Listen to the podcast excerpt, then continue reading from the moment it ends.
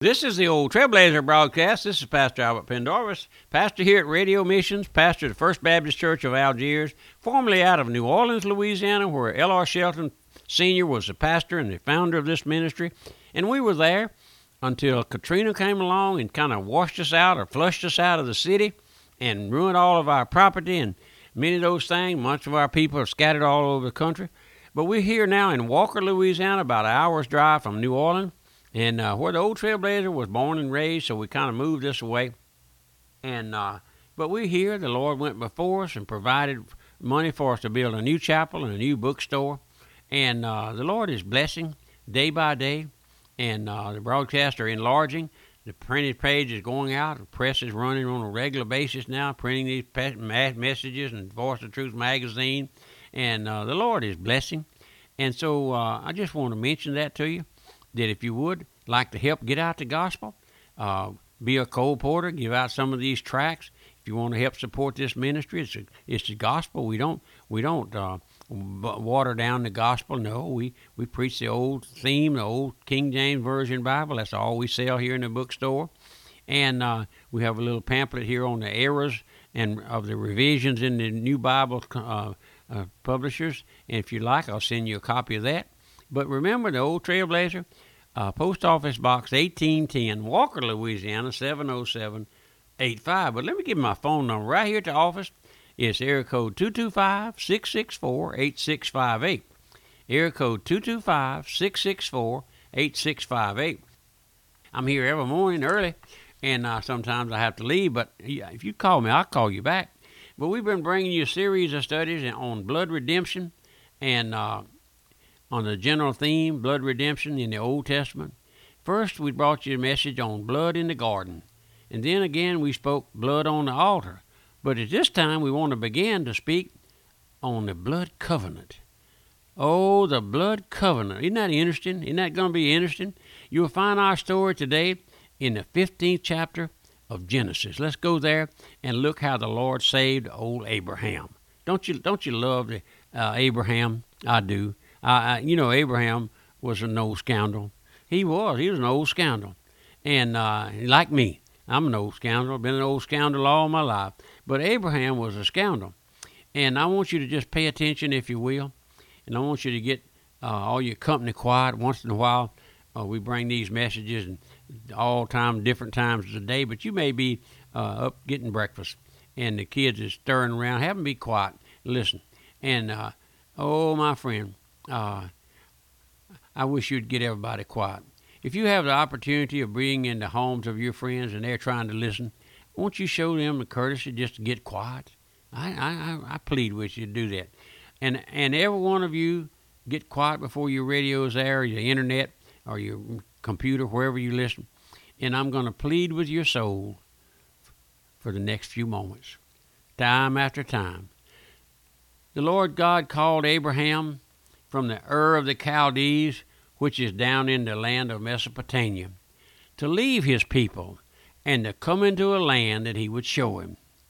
After resting for a while there in Padan Aram, he came to the land of Palestine with Lot his nephew. Jehovah had called Abraham to a life of separation to walk with him, and God could do could not do anything with him until he appeared or had separated him from all of his people. Neither can God do anything with you, my friend, until you are separated from everybody. God never saves a sinner until he separates that sinner from everybody. That sinner knows he's separated unto God long before he ever gets saved. One day he said to Lot, Separate yourself, your cattle, your household, all those things, and choose whatever section you will, and I'll take what's left. Don't you see there grace uh, manifested in Abraham's life? When once they were separated, the Lord uh, led Abraham upon the mountains and said to him, Look to the north, look to the south, look to the east, and look to the west, and all the land that you see, I will give it to you from the great sea to the river Euphrates. And then God revealed himself to Abraham as the Most High, the possessor of heaven and earth. But Abraham and Sarah had no children. There was no heir. After Lot left Abraham one day, he was captured by certain invading kings, he and all of his substance, that is, Lot. Abraham, with his small band, waged war on those kings and overran them and defeated him, rescued Lot, and returned him with all of his possessions back to the land of the plains. Don't you know the Lord went before him? That's what I tell folks here. They come here and they say, Man, y'all were in New Orleans and everything washed away, and how did you manage? I said, The Lord went before us. I believe with all my heart that the storm, Katrina, and all of its effects uh, was ordained of the Lord. Now I have I know folks disagree with that, and many people suffered, lost their lives, and all that's in the hand of the Lord, my friend. You can't undo what the Lord does. After all of this had happened one day, Abraham, sitting there in the door of his tent at the close of the day, meditating. You ever do that? I often mention to you that I like to do that. I have a little old place here in, in the in the country, and I have a pond back on the back of my place and I go back there. I have a little golf cart, and I go back there. Kind of can't hardly walk. I go back there. I got a swing back there in the cool of the evening. I go back there and sit in that swing, and think about the day that's passed and gone. Thinking about uh, if anybody heard the gospel, if anybody heard the old Trailblazer broadcast. Thinking about you out there who on my heart. Many of you I could call your name this at this time, but I won't. I'm thinking about you and I say a silent prayer for you over there in, in Texas, one in California, one in in uh, in uh, Kalamazoo, Michigan, wherever you are. Huntington, West Virginia, up there in in uh, uh Knoxville, Tennessee, up there in Nashville, Tennessee, where uh, WWCR is located, where my friend up there, Mr. Shelton, is a manager. I say a prayer for him, for Brother Rick, and others whom I know across this nation. I do. I go back there and sit and get quiet, and that's what Abraham was doing here. And uh, he he just uh, he just uh, looked to the Lord after the Lord had told him all of these things, and uh, here he was sitting in the in the door of his tent with a small band of servants, fearful lest those kings should remobilize and fall on him one night, kill him and him and Sarah, and make off with all of his substance. He was not only thinking of his own safety, but those, but but but uh, in his meditation, but they were going over in his heart and mind such thoughts as these: Here I am now, getting up in years. I may be killed. I may die. I have no heir. No son has been born into my family. He knew from previous knowledge of Jehovah that he was in the line of Messiah, and he was thinking on these things and uh, he knew that Messiah had not yet come, according to Genesis 3:15. The seed of the woman shall bruise the serpent's head. And as he sat there musing over those things, the shades of night dropped around him, and the stars shone out from their orbits.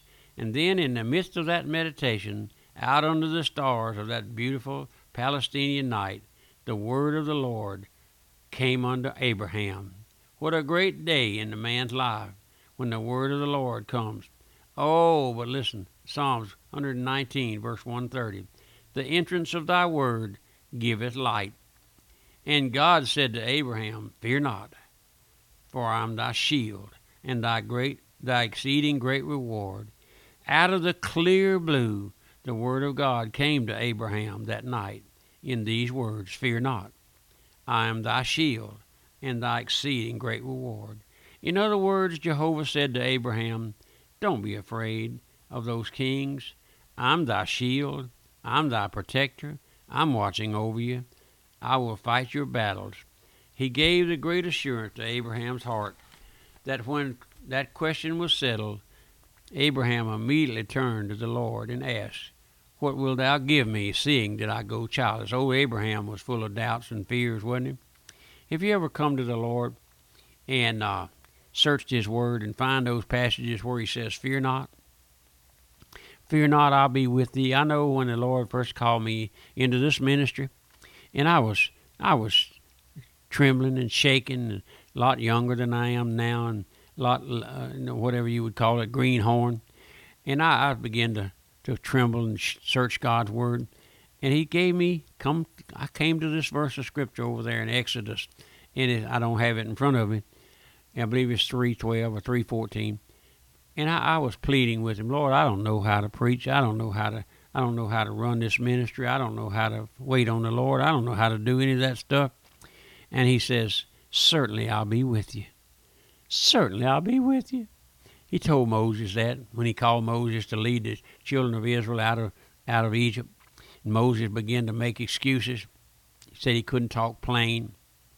He said he couldn't do this and he couldn't do that. And uh, he told Moses, said, Certainly I'll be with you. But that verse came to me just like if he had just like if he had given it to me. I know I didn't hear no audible voice, no. I didn't see no light in the corner of the room. I didn't see any of that. I didn't have no hair stand up on the back of my neck and uh, none of those things. But I came across that verse, and I have it. Someone fixed me a plaque and made it, and I got it hanging on my wall in my office, and I look at it every day. It says, "Certainly I'll be with you." That's what the Lord said, my friend. God, the great God of the universe, said to Moses, and I believe said to me, "Certainly I'll be with you. Certainly I'll be with you. I'll, be with you through through trials and through tribulations, through heartaches, through joys, through separation. I'll be with you. I'll be with you through financial troubles, Trailblazer. I'll be with you when when the when the harvest is slim. I'll be with you. I'll be with you when the when the enemy comes in like a flood. I'll be with you. You ever you ever think about that, my friend? That's what I sit back there on that in that swing in the evening and meditate like old Abraham did. Don't don't be ashamed, my friend, to uh, to meditate upon the Lord's word. Don't be ashamed to, to talk to the Lord. You know you can talk to the Lord. He says, Come now, let's reason together. That's what He wants us to do. You ever have an unruly child and you bring him in and bring him on the back porch and sit down, now, son, let's talk. What's, what's going on with your life?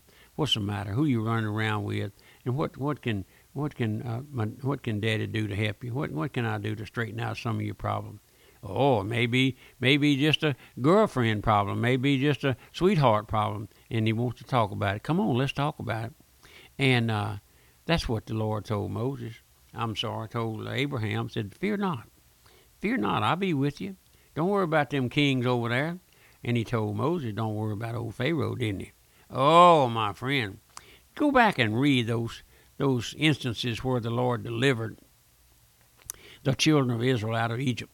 Go back there and read about Joseph's life, how that his brothers sold him into captivity, and he went down to Egypt in the in the into that Potiphar's house, and his wife tried to to uh, waylay him and into having uh, illegal sex with her, and he tore out of there and run. They put him in jail. Go back and see what the Lord has done for those folks, and then go back and read the plagues, my friend. Oh, the plagues old Pharaoh. He said, Let it go, boys. That's all I can take. Next day, he'd go right back on it. But you remember that one plague? He says, When I see the blood, I'll pass over you. I'll pass over. You know what that means? The death angel was going to strike that night, and he was going to kill every firstborn of every family, every every cattle, every sheep, every goats, every whatever they had. And the Lord says, "Fear not, I'll be with you." He says, when I see the blood, that's what we're talking about, my friend, in this study today. The blood, the blood of God, the blood of Christ. When he says, when I see that, I'll hold back judgment. And so the old trailblazers coming to a close at this time. We'll get back into this study in our next lesson. The blood of the covenant. We're going to see how the Lord saved old Abraham. And remember, if you would, help me with the broadcast a little if you can. Write me. Tell me you're listening. And uh, write and get some of these tracts to give out to your folks wherever you go, in nursing homes and hospitals and jails, and you old truckers. Write them now. I'll be glad to send them to you. And uh, pray for me. Will you do that? And then uh, let me hear from you. Remember my mailing address, the Old Trailblazer, Post Office Box 1810, Walker, Louisiana 70785. And I say goodbye and God bless you.